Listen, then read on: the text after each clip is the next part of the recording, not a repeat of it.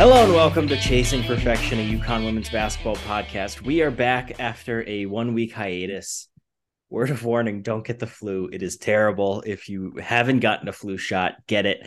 I was out of commission for about 10 days there. So I wasn't even at the NC State game. I was still just working my way back for Duke and Iowa. So since we missed last week's podcast, we're just going to skip over the NC State game and a lot of the things we talk about this week are really similar things as we would have talked about against NC State. We've just got two more games in the books. They beat Duke and then they avoided the upset over Iowa to win the Phil Knight Legacy PK 85. Coming back, dual champions from Portland. The men won as well. I don't know. Maybe it is more common than the women really impressing maybe not impressing. I thought the men were more dominant a little than the women on the weekend, which I don't know how many times that happens. But regardless, really good weekend for UConn.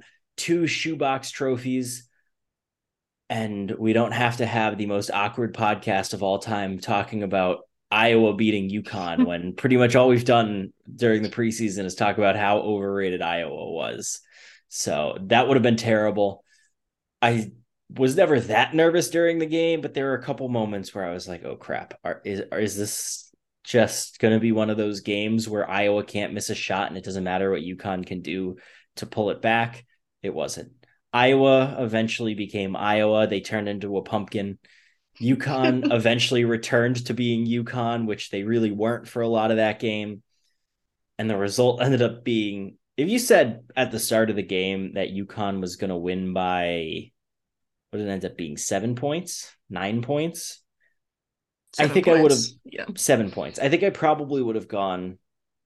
Ah, that's closer than I thought it would have been, but I can see that happening. I don't think it would have been the uh, nature of how it all unfolded, but Iowa played the game of its life for like three quarters, and then UConn still won by seven. So a win is a win, especially at this point in the year. Yeah, exactly. I think honestly, it's a, in a way a good win because if they keep beating all these top 10 teams by 20 points like they did to NC State a week and a half ago or whatever that was at this point, this team isn't going to learn that much from those types of games. They're not really getting tested in that game. At least in this game, they were down, they had to fight back. So they did get tested and still came out with the win. So kind of like the best of both worlds for a top 10 game. Right. And that resiliency is something we have I mean, we've largely kind of seen it in the way that they haven't blinked with both Paige Bueckers going out, and I don't think Ice Brady is an insignificant loss either. So they didn't really blink with either of those two injuries. Obviously, the Chris Dailey incident against NC State. I mean, we haven't talked about that because Chris Dailey's okay, luckily, but that didn't bother them. If anything, it motivated them. Losing Dorka Juhász to a broken thumb, that hasn't bothered them. Then you find yourself down 11 in the second half, and they didn't really seem panicked at any point. I think the fans were certainly panicked at points. I was getting a few panic tweets, but the players were pretty calm, and it's different than we've seen from some other UConn teams in this post Stewie era, where in games that would get close, they would turn into a puddle and they wouldn't be able to handle the pressure of not being up by 40. Azzi didn't blink when she only had two points in the half. She came out and had 22 in the second half. Aaliyah Edwards didn't get bothered by a few bad fouls here and there and, you know, a few defensive lapses or anything of that nature. They just kept playing. They didn't get shaken by Iowa hitting every single three that they took for a while. They just carried on, played their game, figured it out, and got the win. And I think that's probably the biggest takeaway I have from this game. The resiliency was really impressive, and it was something that we haven't seen from this team in a specific game this year. So that's really promising, and I think something that they can definitely build off and learn from. Yeah, exactly. I think they they stuck to their game plan and played it well, even when things didn't go their way in the first half. The other thing I saw a lot of panic about on Twitter was like their defense not being good, and I think like the defense was fine. Iowa did it took exactly the shots you kind of wanted to take them to take. They wanted Kate Martin to take 10 shots. She just actually hit them for once, is really what it came down to for why Iowa was able to build that lead to start off. Right. I think to kind of piggyback off that and also point to the Duke game where Duke was in that game for a little bit because they were hitting three pointers that UConn was giving to them. UConn was letting them take those three pointers because Duke came in as one of the worst three point shooting teams in the country. They barely shot the three, they barely made the three. UConn had no problem giving them those shots. Duke was hitting them initially. They weren't hitting them as the game went on. So I think we've seen UConn do a pretty good job of dictating what shots their opponents are going to get.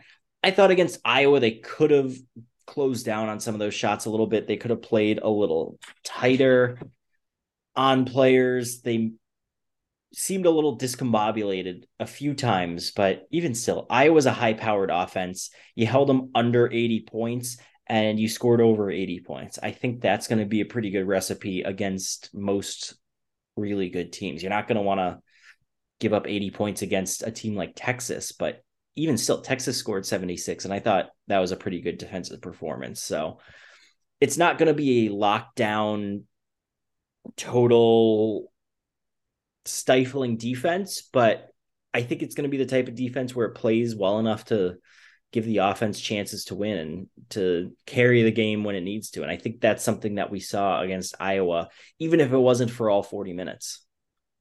Yeah, exactly. And I think a lot of the focus when you're guarding Iowa too is that I mean Caitlin Clark's going to get her points, but you want to make her as inefficient as possible. She was nine of twenty four from the floor, so they did a good job there. And then you want to take Monika Czinano out of the equation more, and she only had eight points, so they did a really really good job in both of those spots. So I think you know some of those other players that scored, like they definitely stepped up. Kate Martin is a 25% three, or three point shooter last year. Like you're going to give her those shots. She just, she hit them. And obviously credit to her because that made a huge difference for Iowa, but it's probably not something that you're going to see from Iowa every night. Sure. If Kate Martin wants to turn her three point sliders to 100 for the game, then even if you end up losing that game, that's something where you just kind of got to tip your cap and like shrug it off because that's not a sustainable thing. That's not something that's going to happen to you every game. That's the type of thing that has to happen for this type of upset to be pulled. So it's not like it's impossible to happen, but has Iowa played since then? They haven't, right? No, they play NC State tomorrow, which should be interesting. Okay. Oh, that's actually going to be really interesting to compare two teams that UConn's played. But I wouldn't be surprised if Kate Martin didn't actually hit a single three pointer in that game because that's really just feels like the way that sometimes it goes with those type of performances. But you look at Caitlin Clark, yeah, she went off in the second half, but how many of those points were off just terrible turnovers that she got into the lane, got it, took it down the court, and scored? She did have a few nice plays, but then she didn't do anything in the second half. They forced her into some really bad shots and they took advantage of her defensively. So I think it doesn't look great on the stat sheet, but they got the best of Caitlin Clark in that game.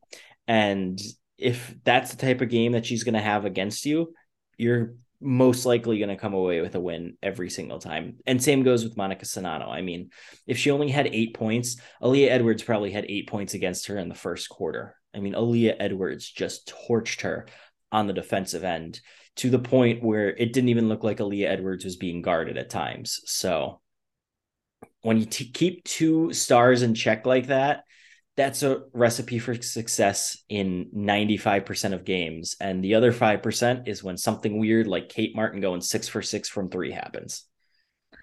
Yeah, exactly. And I just looked it up quickly, and 16 of Caitlin Clark's uh 24 points or 25 points whatever it was came in transition. So they really only allowed her to score like 10 points in the half court. I would say that's that's pretty good. You know i i think from watching this game it really feels like the Caitlin Clark stands don't actually watch her play basketball and they just look at her stat sheet because some of the shots that she takes are just appallingly bad. She's triple covered three feet back from the three point line and heaves a three pointer with 15 seconds left on the shot clock that doesn't come remotely close. And you know, what makes Steph Curry so amazing?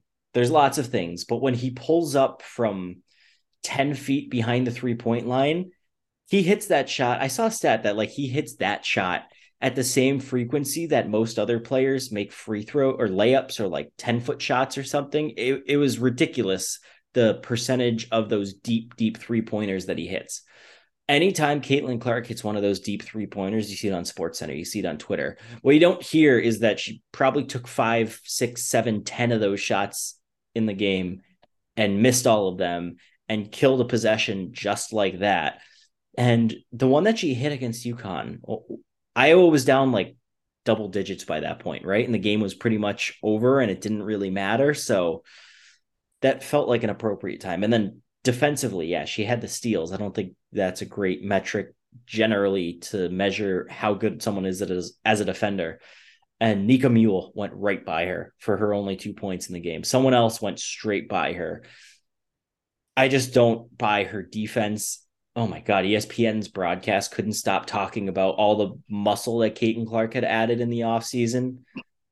That's wonderful. How about she works on her defense for 10 minutes? How about she works on her shot selection for 10 minutes? I still uh, I just walked away from that game as someone who hasn't watched Caitlin Clark a ton, excited to see how she played and mostly just walking away somewhat unimpressed. Yeah, I think she obviously gets a lot of attention because she scores a lot of points, and because of the way this Iowa offense works, she's always going to score a lot of points, and she has a lot of assists. But the thing for me that just like takes her out of like when people last year were debating like if she should win National Player over the year over like Aliyah Boston, it's just like how do you not laugh at that because it's her con- efficiency isn't that high. She doesn't play defense at all. And like she has a lot of turnovers to go with those assists as well. So it's just like the points and the assists get all the attention, but the stuff behind it isn't necessarily as impressive. Yeah, and I mean, I don't think anyone's going to say that Azzi Fudd is the world's greatest defender. Especially, I was looking at some of her advanced metrics today, and defensive win shares isn't a huge fan of Azzi's defense, but I think Azzi puts a pretty good effort in on the defensive end. And even if it doesn't totally come around, I think you're largely going to be rewarded for effort on that end of the court. And she's talked about taking pride in her defense and how that's something that she's always really enjoyed as having a part of her game. So I think it's quite possible that that's just a learning curve for her where she's handling so much at, on the offensive end that she is slipping a little on the defensive end. But this is also the first year of Azzi Fudd being a full time contributor. And we're in year three of Caitlin Clark. So I am just more than com- comfortable saying that I'm firmly in the in the camp of being a Caitlin Clark hater because there's just yeah, she puts up big points and flashy numbers, but if you really break down her performances, it's just very meh to me. Yeah, and also on your point about Azzi, like I do think Azzi is a decent defender. I think defense is one of those things that's just really hard to measure in a stat and even something like defensive win shares what's going into that is like the team's defense and then like her rebounds her blocks her steals and if like those aren't the things that are coming up in the box score that doesn't necessarily mean that she's not a good defender. So I still think she is a decent defender maybe just the metrics don't capture it fully. That's interesting. I actually didn't fully know what went into the defensive win shares. Regardless yeah, when, yeah, we don't need to do the math on this podcast. It's not a fun math equation. Regardless, I think you come away from this weekend and really the first month because we're heading into December on Thursday. There's plenty for UConn to improve on. There's plenty for them to clean up. But if you're just looking at the big picture, it's hard not to be really happy with the way that UConn's played through five games especially with the amount of uncertainty that we were talking about going into the season. Yeah, absolutely. I think one to just come out of this first stretch, and they still have Notre Dame, which is going to be a big test, but to come out of this first stretch without a loss in its own right is impressive. And then I think without a loss, considering some of the pieces they've been down, even more impressive. Um, but the way they've just they've won games in different ways, they kind of I mean they dominated that NC State game they've had to fight in the Iowa game, but they still turned it around. I think I don't know that they could have done much more at this point to be as impressive as they are. Like I don't think there's much else you could have asked of this team at this point. Right. It's still so early in the year and I feel like my internal clock is a little off just because last year they had such a weird schedule where it was either no games or a million games in a row. So there wasn't a whole lot of rhythm where this year it all feels pretty evenly spaced out, especially having the game or the day between games out in Portland. There's a pretty big sample size at this point where we have a good idea of what this team can do. And I think kind of central to that is Aaliyah Edwards. The way that she had a rough first half against Texas, rebounded to have a pretty good second half, not dominant by any means, but it was a good turnaround. And in the three games since then, has just been on a different level 20 points against NC State and Iowa State, a double double in all three games not that it's always been perfect every single second, but at a certain point, I'm not all that concerned by that because she's playing at a different level than she's really ever played at before. She has more double doubles in five games this season than she had in her first two years. She has as many 20 point games this season as she had in her first two years. She's scoring in transition, she's scoring in the low block. She showed off this really nice fadeaway jumper that we hadn't seen much of. She's scoring on elbow jumpers that we saw a bit as a freshman that disappeared a lot more as a sophomore. Now it's back in a big way. It's not all just putbacks the way it was early in her career. She's somewhat limiting the foul trouble. I think she had a little bit of an issue with that against Iowa, but she's also really the only big that UConn's thrown out there with Dorka Juhász out. Ayanna Patterson hasn't gotten a ton of minutes because she's been in foul trouble pretty consistently. So the fact that the load has been all on Aaliyah Edwards and she's playing as well as she has, I think that bodes really well for when Dorka Juhász gets back and she has someone else down in the post to take some of the pressure off. Yeah, definitely. I've been really impressed with Aaliyah, especially in the Iowa game. I thought she played well in NC State and in Duke, but it felt like more she was kind of quiet in the first half, and then the second half she played so well that it just kind of made up for the first half. But I felt like Iowa was the first game that kind of wire to wire. She was just looked really, really good, and I mean, she really was the offense a lot of the first half for UConn against Iowa, and is what kept them in the game when they were when Azzi and the rest of the team was struggling, and then she played really well in the second half again. But like you said, without having Dorka Juhász on the floor, I think especially when every team's best post defender's attention is on her, she has no other option in the post, and she still performed that well. I think bodes really well for what this team could look like in the, the kind of the front court once Dorka is back as well. And Dorka looked pretty good in those first two games of the season too. So it's mm-hmm. not like we're talking about all right, well, like Aaliyah's playing well. Hopefully they can get Dorka going once she gets back. Especially you add into the equation that Dorka Juhász had a broken thumb in it kind of seems like it was this at some point in the second half or maybe late in the first half that she broke her thumb and still had a pretty good performance. Who knows how much that affected her? That's a pretty good sign for her going forward. We don't know when she's going to be back. It was originally at least three games. Now it's up at least five games through this weekend, Providence and Notre Dame coming up. I thought the three games was a pretty quick turnaround for a broken thumb. And I wouldn't be surprised if it takes her a little bit of time to get back and even just get comfort back with her hand and the confidence in her finger that it's going to be all right or hopefully there's no lingering pain but regardless UConn's front court Gino said after the NC State game that UConn's going to go as far as the front court can take it and right now the front court looks like it's in pretty good shape but I am very intrigued and excited for that first Aaliyah Edwards Aneesah Morrow battle. Yes, cannot wait for that because I think that is the one thing we haven't really seen, even though UConn has played top ten opponents. We haven't they haven't played anyone with like this big front court presence. Uh, they might get a little bit more against Notre Dame, but I think really it's going to be that first DePaul game when they get to uh, the Tennessee and the well, Tennessee. I don't know if it's the right. Well, they at least have size, so we'll throw Tennessee in there. They get to Tennessee game, they get to the South Carolina game, but right now we still haven't seen like kind of that that big front court presence on any of these opponents. No, and again, I'm not gonna throw Aaliyah Edwards a parade for scoring 20 points against Monika Czinano. But if Aaliyah Edwards has a 20 point night against DePaul, or oh my god, if she has a 20 point performance against South Carolina, that is a whole if Aaliyah Edwards scores 20 points against South Carolina, UConn's gonna win the national championship. Like, yes, yes. Yeah. That's a very simple way of putting it. Um, but I would like to see it. I do think another interesting matchup, even though I don't think it's necessarily big versus big.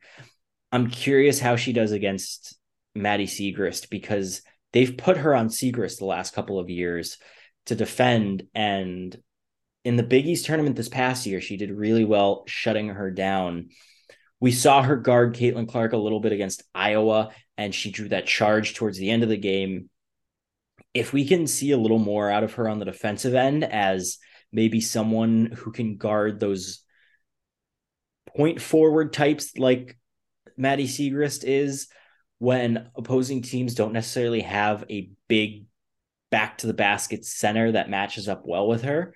I think that would be another really big plus because they don't really have someone to guard those type of players. I think there's Aubrey Griffin. I think Ayanna Patterson's still a little too foul happy to trust against a top player defensively. I don't think Caroline Ducharme or Lou Lopez Seneschal are necessarily the best fits for them either. So if that can be Aaliyah Edwards to shut those down, and then you can put Dorka Juhász on the big, that also changes what UConn's defense can do. So the first matchup against Maddie Siegrist, which granted isn't until the end of January, could be really interesting. Yeah, I'd throw Marquette in there as another team that could be interesting. They could put her on Liza Karlen more out on the wing, which could be an interesting matchup as well. Marquette, I don't know, they look really good. They haven't really played anyone since they were down in the Bahamas and made it to the finals and lost in overtime to UCLA, but I think they looked really good in that tournament. Right. And that's not something I don't know. I would like to say that I was on the Marquette train before the season, but even still, it wasn't totally expected that they were going to be top 25 team. Yeah. So yeah, honestly, I don't don't think we've talked about like how good the Big East has been yet on this podcast. So no, we haven't. General, the Big East might be the yeah. best conference in the country right now. I and still think like the ACC, slight, yeah. yeah, has the beat, but they do look really good. Like four top twenty-five teams. I Creighton I think should probably be higher than the rankings, but they aren't because they're Creighton. Honestly, I think that's probably the only reason because they've beat more people, more teams than most of the people ranked above them at this point. Um, but yeah, Villanova lost to Baylor, but took Baylor right to the last minute last week. Marquette, like I said, went to the finals in that that tournament down in the Bahamas and losing in overtime to UCLA after the fight UCLA put up against South Carolina last night looks like a very good loss if you can call it that um, for them as well. Um, and then I mean I don't know what DePaul's doing because their record makes literally no sense, but they did beat Maryland. I feel like DePaul's just doing DePaul things. Yeah. I mean, this is just kind of who DePaul is, isn't it? Yeah. They're if they hit their threes, they're really good. If they don't hit their threes, they're very, very bad. yeah. And I think with a team like Marquette and Villanova, you can talk about good losses. With Creighton, Creighton put them above LSU. LSU hasn't yeah. played anyone this season. Put them above Iowa. That one's pretty self explanatory. NC State, I think that one's a little tougher just because how do you really compare the two that well? Yeah. It's not like NC State hasn't played anyone. Um, but you're talking about at least a fringe top 10 team in Creighton. That's something the Big East has not. That's not something UConn has had in its conference since Notre Dame left, since Louisville left. So just that top four alone, and then you even still have that middle class of Seton Hall, which DePaul's doing DePaul things, Seton Hall is doing Seton Hall things, where they are just on the cusp of being a really good team, yet they just can't get there. They are so close. So five, six teams that are at least competitive in the conference, that is night and day from what UConn is used to. Yeah, exactly. I just want to go on the record and say that I said that at the beginning of the season that the top of the Big East could be better than the top of the Big Ten, and people thought I was absolutely nuts, and that's starting to look a lot better of a take than it did a month ago. Yeah, I mean, I don't know how much you really think Iowa State and Indiana are for real, but then you go down the list and it's Iowa, no. After that, Michigan and Maryland are both lower in the top 20. Maryland should not see... be a top 25 yeah. team. Oh, they should be not in the top 25. but I would love to see the likes of Marquette and Villanova go up against those two teams. Yeah, exactly. I think I think Michigan looks better than I expected them to, and uh, would probably compete with the Villanova and a Marquette. I think Villanova and Marquette would both beat Maryland. Yeah, no. I mean, if DePaul's beating Maryland, and no offense to DePaul, but no, I, I watched it... that DePaul Maryland game, and I don't think DePaul played particularly well. So I think that tells you everything to, you need to know about Maryland. I mean, isn't this also just what Maryland does? Every year they get a ton of hype early in the season that they're going to be really good, and every year they come in below expectations. I mean, yep. every yep. year. Yeah. Now you've just got a completely different roster to disappoint with. Yeah, I think we're gonna get a better feel for a lot of these teams like in the next two days because it's the ACC Big Ten Challenge. So all these teams that haven't played anyone actually have to play someone. But yeah, just Maryland should not be ranked. Notre Dame is going to. They're playing Notre Dame tomorrow. Notre Dame's gonna probably kill them. Notre Dame's playing Maryland. Yeah. Okay, that'll be. Who? I mean, I'm as a big Courtney Banghart fan, I'm enjoying what UNC is doing, but yes. I don't know if they're really a number six team in the country.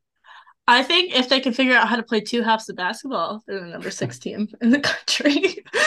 but yeah, I mean, they're like there's the comeback wins. It's like credit to their second half, but like if they could just play like that for two halves, they would be the number six team in the country. They're playing Indiana though, and I haven't been high on this Indiana team to begin with. And then Indiana also is now currently without Grace Berger. She got injured in that horrible tournament that was played in some makeshift ballroom in Las Vegas. Um, so I do think that they will be Indiana tomorrow. Why does that have to conflict with UConn men's basketball? That's really annoying. Oh, I know. All these games, all, like every Big Ten ACC challenge game like overlaps with each other tomorrow. They it's like from six to nine, and there's like six different games, and they overlap with the men's game. It's awful. The well, not the biggest men's game of the season, but the biggest men's home game of the season. Eh, which they still have to play Creighton at home. So oh, I, I, meant like so far. Oh, so far, yes, yes. because so far they've played West State University yeah. and uh, Backwoods College. Like the non the, the home schedule has been terrible, but yeah, that especially the two top well, I feel like the two teams I don't know what I'm trying to say because I think Ohio State has a few question marks too that oh, Same. they could definitely prove tonight.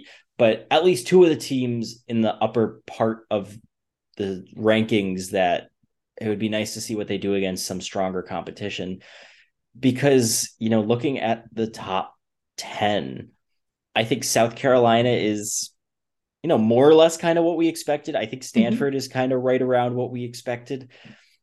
I think depending on who you talk to, I'm not overly surprised that UConn's as good as they are. I think they're playing yeah. a little better than I expected them to, but I'm not stunned that they're 5 and 0. Then Ohio State, Indiana, North Carolina, I think they have questions to answer. But the next team that I feel is pretty much doing what they should be doing is Notre Dame and that's who mm-hmm. UConn has this weekend. Yeah, I think this weekend's game is going to be very interesting. if I had to guess, I think it's going to be the hardest game that UConn has played so far. I feel like this Notre Dame team looks very good.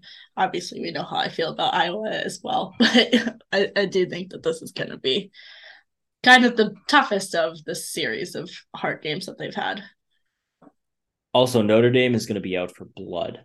Yeah. The like the fan base that's at Notre Dame, they are going to be out for blood in that game because not only is it UConn, not only is it a big game in a season where they're trying to prove that they're back on back in the conversation near the top of the country, it's those two factors combined against a UConn team that I still think probably has the the perception that they're vulnerable and that this is a year that you could maybe get them. I don't think they've totally shown the world that no, we're still UConn. I think if you beat Notre Dame and even if you do it comfortably, that really sends a different type of message. But I think that is going to be a raucous crowd at whatever they call their arena, Purcell Pavilion or something. Yeah. So that's going to be a fun one.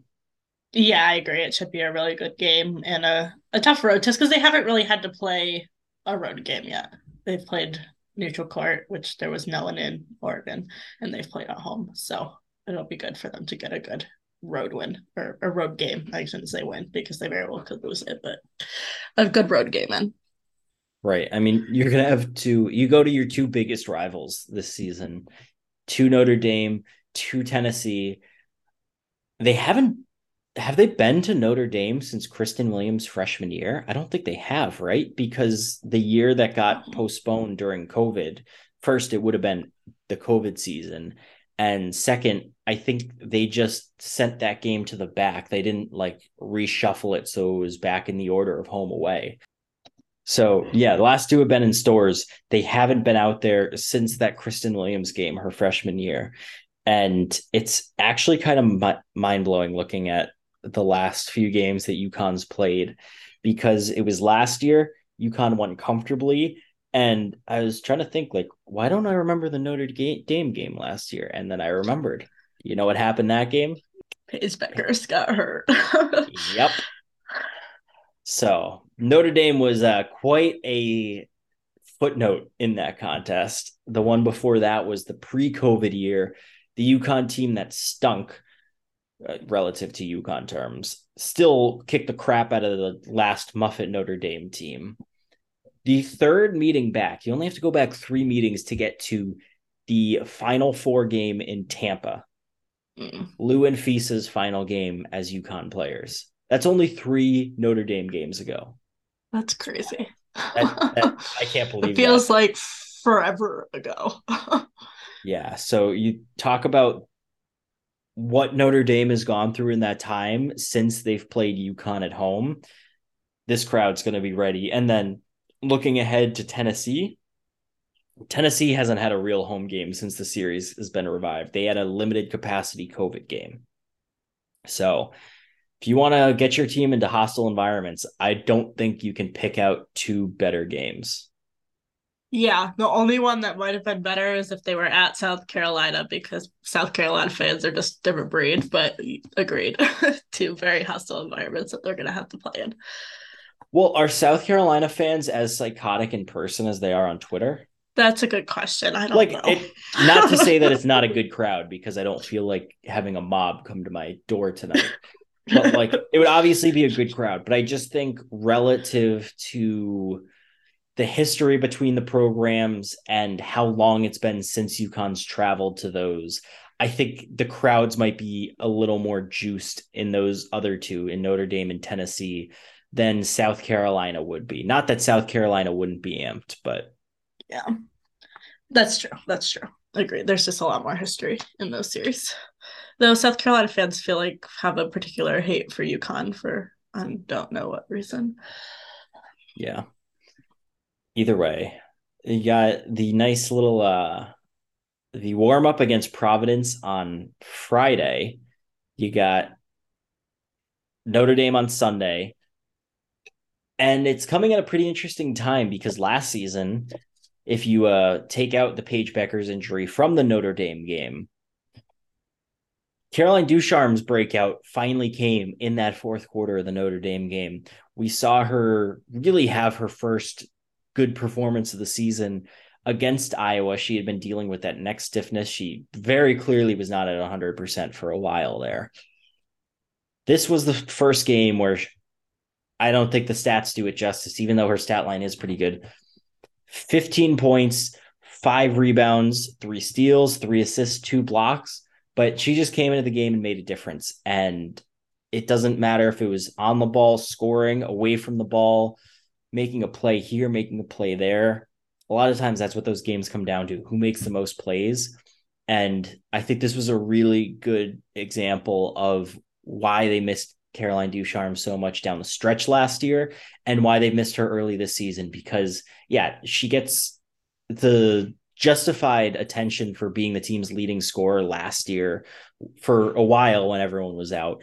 But she also just makes really nice plays all around the court, whether it's a steal here, a block here, a tough rebound, even just a tough basket at a key moment.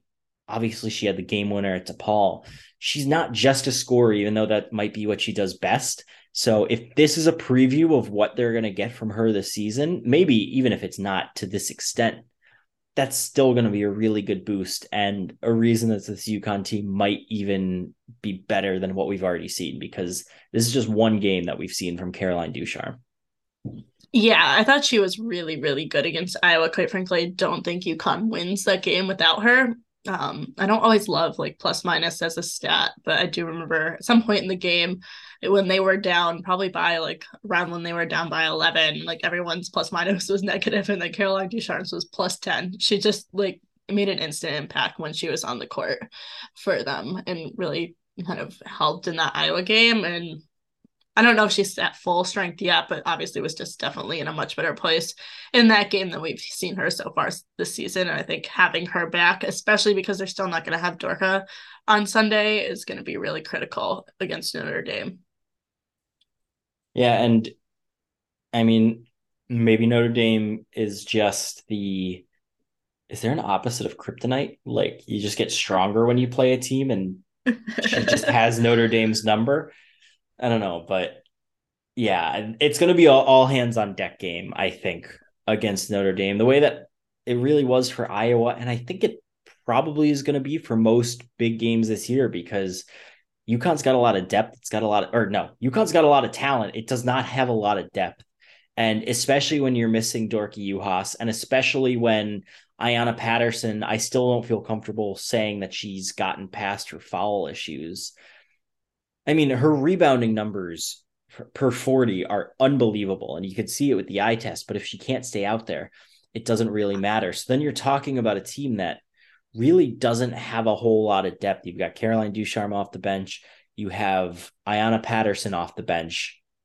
That's really it, unless I'm missing someone, but I don't think I am. It's that's it. So you're gonna need your stars, Azzi Fudd, Aaliyah Edwards to step up, but you need contributions from everyone else. And, you know, they got through the first half of the NC State game with only Azzi Fudd, Aubrey Griffin, and Aaliyah Edwards scoring. But then the second half, you get Lou Lopez Sénéchal to go off for 20 points and you win that game comfortably. So you need it from everyone. And especially when it comes to a game like Notre Dame, where, like you said, this is probably going to be the toughest test that UConn gets this season so far.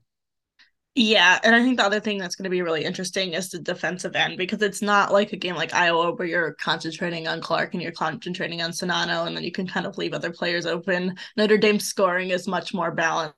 They have a lot of different players that can score. So they're going to have to play, I think, maybe a better defense than they have had to so far this season. So it'll be interesting to see kind of if they can find a way to slow down Notre Dame as well. They've got, it's it three, four players averaging in double figures, another two at nine points a game. So they have a lot of different people that can score. Yeah, and I think it'll be a really good test for the guards because whenever we've talked about the guards outside of Nika Mühl, it's been all about their offense and how much can Azzi Fudd really be counted on to put in a really good defensive performance? Can Lou Lopez Sénéchal be counted on to be at least just an average defender? can Caroline Ducharme do enough on the defensive end to stay afloat? Those are questions that I think we've we can predict and we can make guesses of, but we haven't really gotten any concrete information about how they can handle that just because they haven't played a team with a whole lot of offensive firepower so far across the board. I mean, Iowa has the, I'd say, the highest ceiling of an offense that they've played. But like you said, all those different scores that they can go to. And it's not like it's going to take a performance out of nowhere from someone for Notre Dame to be in this. They can just get the ball to the next person and they can score. So the defense has been good. I don't think it's been as good as it could be, but it's been good. They've still got a lot of room to grow, though. Yeah, and I think it's particularly for the guards is going to be very interesting because I would imagine you want Nika on probably Olivia, Olivia Miles a lot in this game but they need someone else to step up defensively on the perimeter because you can't have like Dara Mabrey wide open for three. So it's they're gonna need two strong defenders in there from the guards to I think get the win here. How are we still afflicted by Mabreys in oh college oh basketball? God. This Notre Dame team is so funny to me because you have Dara Mabrey, but then you also have Maddy Westbeld. So it's like two of the sisters from like that team that a few years back that had Marina Mabrey and uh, was it Katie Westbeld and, and everyone else. yeah, I mean, yeah, I don't need to go too deep into my thoughts and feelings on the Mabrey family, yeah. but uh, we can do that next week once UConn beats them. yeah, I don't think uh, there's a whole lot of love lost from anyone in the world. Yeah. there, but it's it's just a very funny weekend because you have this Providence game that is so inconsequential and that UConn's going to win by 40. In between a big Iowa game that drew a lot of attention and a big Notre Dame game, two ABC games. With just two of three weird... ABC games because I'm pretty sure next the following Sunday Maryland is on ABC too. You're right. You've got Princeton in between that though. Yes, yes. That's so Princeton, who's a little disappointing.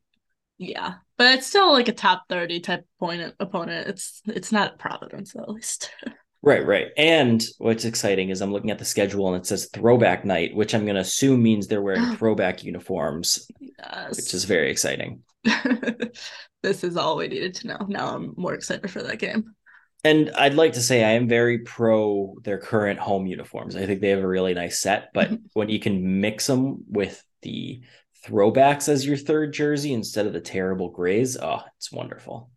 Yes, agreed. I like the throwbacks. I also like the black ones. That might be a controversial opinion. Yeah, I that is. wonder if we'll. I like them. I wonder if we'll see them again this weekend at, at Notre Dame. One of my friends asked me, and I don't know the answer off the top of my head, but what's their record in the black jerseys? Because I remember. I, I feel like it's maybe not great. I feel like when they first brought them out, they played really well in them for a while, and then it got like really bad at some point because they wore them for like every big game, and that like Megan Walker year where they were really bad.